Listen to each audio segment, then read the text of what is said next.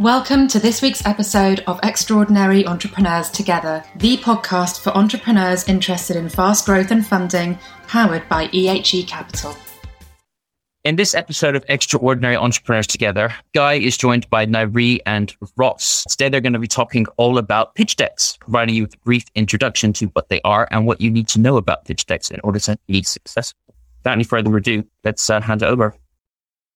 Thanks, Ivan. Hi, everybody. So, got Ross and Guy here. So, I thought it would be useful in the first instance, Ross, if you could just maybe introduce yourself, tell us what you're here in capacity as and, and what your experience is so far, and particularly with pitch decks. Yes, Nairi, and uh, welcome everyone. So, yes, my name's Ross Faith. I'm here as part of the EH team as a Dementor, which is a lovely title the team have given me. I'd like to probably explain a little bit more in terms of what it means. My experience to date has been involved in PLCs, small limited companies, large limited companies, startups, an array of quite different types of businesses in different sectors. And as part of the EH team, I bring to it an assessment of having created business plans and investment decks. I've also done a number of negotiations for businesses to secure finance and, and discussions to ensure the survival of those businesses for the future. So quite a varied role really, Nairi, in terms of I, I bring to this team and uh, hopefully really to bring to the users of this call to, to understand what I can help and in particular the pitch decks and, and what I look out for and how important they are. Brilliant, thank you. So Dementor is not as menacing as it sounds then, is it, Ben? and the Guy, hi. hi, hi, Mary. Hi, Ross. Yeah, I am slightly disappointed that we're not going to see suck the life out of, of people maybe on the podcast or I don't know.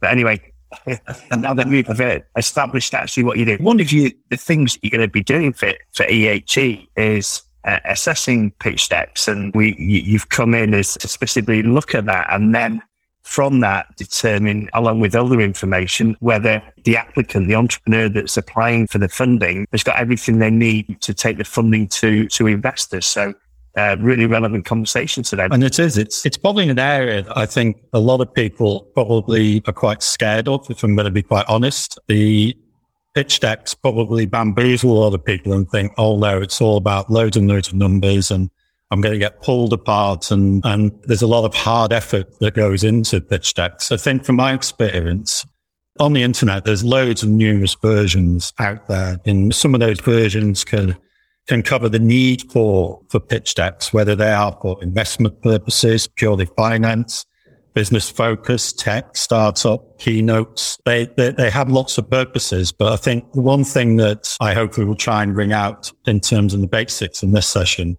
is just what is the importance of pitch decks. And the way that I've always used pitch decks in the past is that it's an important part of what I refer to as a five stage process and the way I've evaluated and supported investors looking at people's businesses.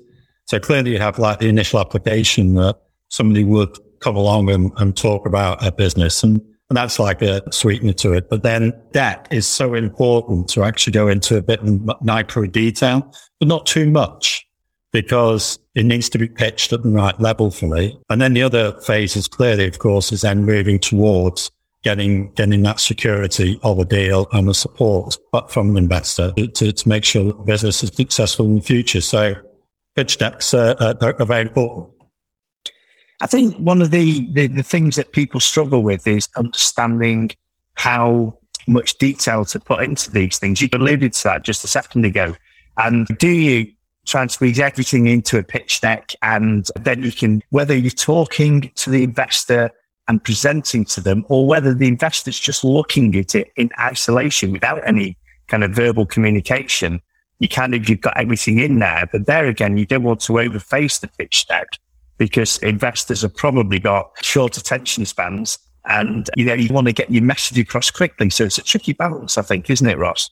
It is. And, and, and, that's a very, very good point, Guy, that what I've always found is the simpler, the better, the briefer, the better. And the one thing I think people do fail upon is trying to put too much in and probably not keep basically highlighting the salient points, which captures the imagination of, of an investor in what the entrepreneur or, or the person seeking investment in their company is after. So pitching it is very key. So there's definitely a, a, few principles I've always looked at, which is keeping it simple, most definitely.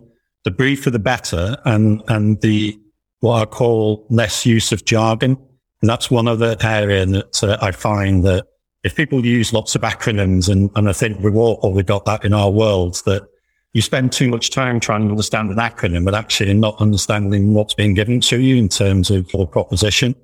But you, are quite right. Pitching it is, is at the right level. But I've always firmly believed less is more, but whet the appetite to make sure that you've interested somebody in something and then you can explore it further. But it's got to be pitched at the right level that makes it interesting to explore further. Do you know what I mean in terms of that, that level? Okay, thanks for that, Ross. That is really useful. I feel like the less is more thing is already giving me anxiety because I am somebody that like shoves it all in and you go back to that exam mentality at school, don't you? Where you think, if I just, is this the line that's like the defining point that's going to get me to the next grade or, or whatever? So, with that in mind, then obviously less is more. We don't want to overwhelm investors with too much information. What what are the key things that are non-negotiable and have to be in a pitch deck? What story are we trying to tell? Yeah, and, and I think it's it's just good that you, you pick on the word story, Nairi. So I, I envisage that with pitch decks, the best thing is how do you portray a story? How does an entrepreneur portray a story of an overview to begin with, which is around vision, short, medium, long-term goals? What are you trying to achieve? But then a very sort of high level can capture somebody's heart and mind on, on what you are proposing. Clearly, a pitch deck's got to principally have a number of component parts. There's clearly the opportunity. What market are you going into? And, and what is the proposition around that in terms of whether it's product based, customer based, tech based, but it needs to be simple in its approach. I've seen lots of market data that being given to, which goes over multiple slides, but actually could overwhelm an investor. They have a small amount of time to understand what's in their mindset to, to understand, you know, clearly see where it can be taken for. And you're going to get to that quite quickly because somebody's living and breathing on a day to day basis. And An investor has got quite a small amount of time, as Guy alluded to earlier on, quickly assess this and you've got to get that down on paper very, very quickly. The one powerful piece I always find is the team. There's a lot of effort being put around the team. Who are the key people who's going to deliver the elements of this proposition? How are they being looked after? What skill set do they bring to the proposition? And I think that's one area that should not be underestimated because in a lot of early form companies, there's not a lot of data around what they've produced or they may have created the concept or design, but the team are, are one of the most powerful uh, assets in terms of how that business is going to forward going forward. Being a, a finance man with the background I have, I love numbers. I love being able to see numbers. And yes, I would interrogate numbers right down to the nth degree. But in the pitch deck, you don't want to give too much detail because actually it can be overwhelming. And the investor needs to see an overview of those financials. So not a huge amount. What the key drivers behind the business model? What are the assumptions over time? They've got to be realistic. They've got to be risk managed and they need to make sense. Lots of investors can spot over promise and under deliver. And for me, of course, it's making sure that, that those pitch decks make sense. They make sense on the investment need that needs to go in, the use of that, those funds and where they're going to go, then where the risk management around those, that investment and where the benefits going to come through. But you've also got to make sure that the output, whether that's on a three year, five year, seven or 10 year basis is exciting enough that the returns are going to be exponential. But you've got to start off small and then build up where things are going to be looking fantastic. Giving the example, I have seen some pitch decks where somebody said, get me investment, I'll spend it in three months. And then all of a sudden I'm 100% capacity in the first month post. You, you can spot those and they just don't make sense.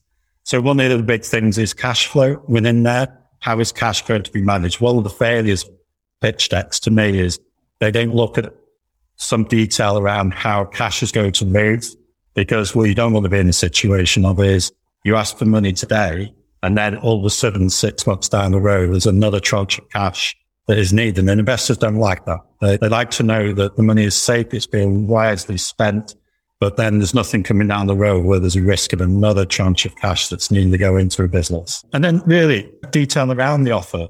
What supports the overview? What is it that, that, that the investor is being asked for? What's on offer? And being realistic what that is, because the money is needed in the first days to help this business really grow very quickly. Be, it's going to be being reasonable really in terms of what that pitch deck shows. Okay, thank you. That's that's really useful. Guy, anything to add? I love the story part of this. So I know from when I put pitch decks together, uh, whether that be for investment or, or other purposes, that I always struggle with thinking about the flow, where things should sit. So if you look at it as a story and how that story unfolds, then that actually helps you decide what goes where within the pitch deck. And again, just to Ross's point, I guess it's a case of picking out the, for the investor, what's going to grab their attention. Less is more. So you don't want to put too much, but you do want to grab their attention. So what, what you have to really think carefully about what you think is going to grab their attention, but be careful that you don't step over the line. Again, as the example Ross used, where it becomes ridiculous and unbelievable. So it's again getting that balance between what's realistic and what's going to grab their attention and make the whole kind of presentation flow as a story. Uh, and you, you, just want to tell that story quickly, succinctly, and make it as exciting as possible to keep the investor's attention. That's what I took away from that. Thank you. I think, I mean, obviously, I'm a, I'm a marketeer, so I always love a good story and, and I always start with a story. I think the other bit for me that that kind of resonated when you were talking, Ross, is around being authentic, isn't it? So you talked about lack of not using too much jargon. And I can imagine there's multiple pitch decks out there that all claim to be disruptive and they're going to be the next unicorn and all the jargon. But actually, what's the authentic story that you're telling and what's the problem that you're trying to solve? Because we talk very much, don't we, about people being important, that we have to believe in the team and we buy into the people and we need to see there's a degree of that story showcasing personality as well as as providing all all the numbers. One of the questions i was going to ask you actually obviously we're uh, maybe a little bit chalk, chalk and cheese because our backgrounds are very different but dep- do you think pitch decks need to be tailored depending on the investor's background? Will they be looked do, do certain backgrounds have more relevance of things that they're looking for or would you say this is a generic approach to to pitch decks? I think that's, that's a very valid question because what I've seen is a, a transitioning from investors in terms of some more important factors like the environment in terms of what is the corporate social responsibility elements of certain businesses. And, and investors are starting to look at that now in terms of what are you looking for investment in?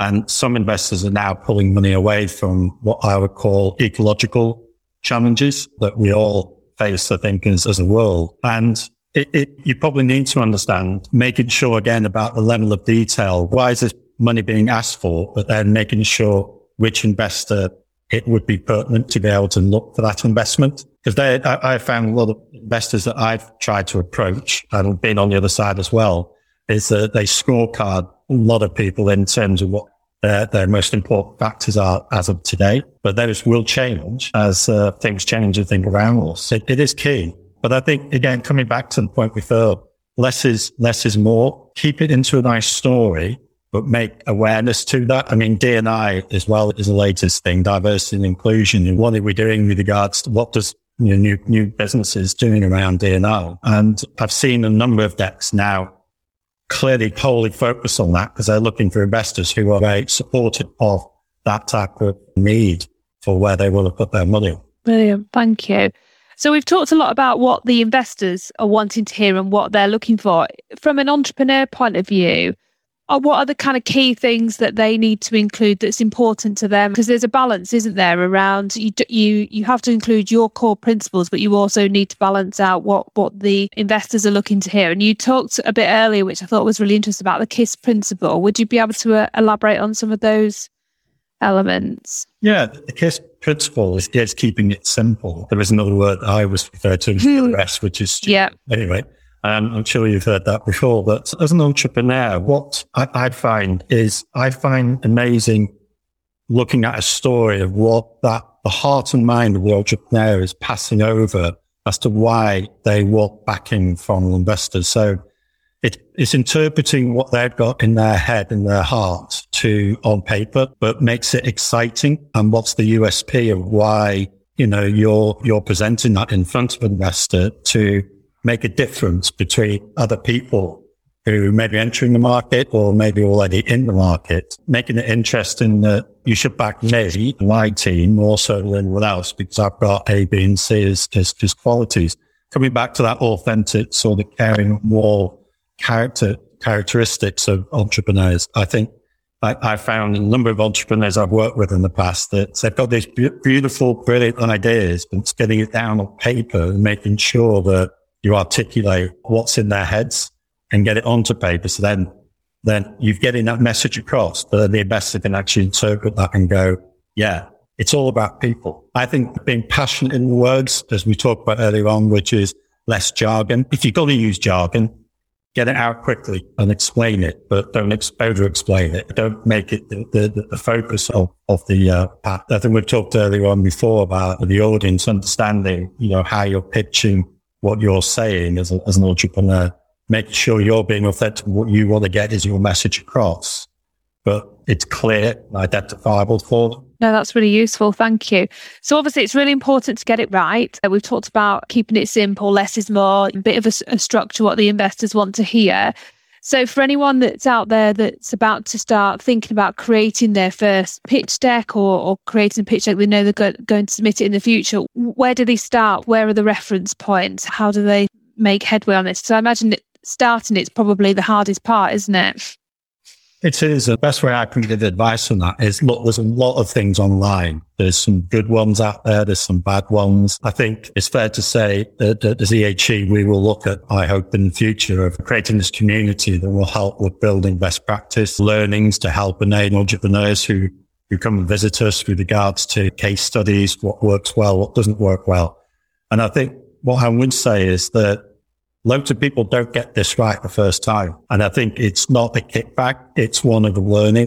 It's one of knowing, right, okay, trying to get feedback and understand how you go about things. One of the things I know when I started out, I spoke to some of my, my friends, my colleagues, people I've, I've worked with in the past, people I know, and just ask for help is not a failure. I think it's very much there's some great people out there that have got some great knowledge. I think that the deck, although they always say it's like your first chance and, and, and, and you like you're out, it, it's the first chance of getting it right, but you can adapt it because there's different parts of the journey of the business that it may not be right at that time, may not be right for the individual or the investor, but it might be right in, in the future. And that may be three months down the road, six months down the road. But what we will do, I'm sure, is, give that advice back through the community to help people understand where they are and, and we'll be honest and make sure they know where they can then build going forward. And that's why I hope to bring to it. Yeah, I just wanted to to that because you make some really good points there, Ross. And I just wanted to go to a little bit more detail that we are building a platform for entrepreneurs to match them with, with relevant to my flags firmly planted on the entrepreneurial side of things and we want to educate entrepreneurs. So we are, you know, looking to try and, and these podcasts and the blogs that emanate from the podcasts are designed to get that kind of ball rolling, get people interested in what we're doing, entrepreneurs who maybe at the startup phase at the moment, but are keen on learning some of the, the, the ideas and uh, technique they can um, apply as their business is growing start looking and thinking about investment and how to fund the high growth, whether growing organically is best for them, whether bank funding is best for them, but whether private equity or VC funding is, a, is an option as well. And so the aim of EHE over the next few months is to, ready for our launch we think around about February, is to put an education piece on the website. And one of those most definitely will be the, the key things that you need to think about and provide in a pitch deck.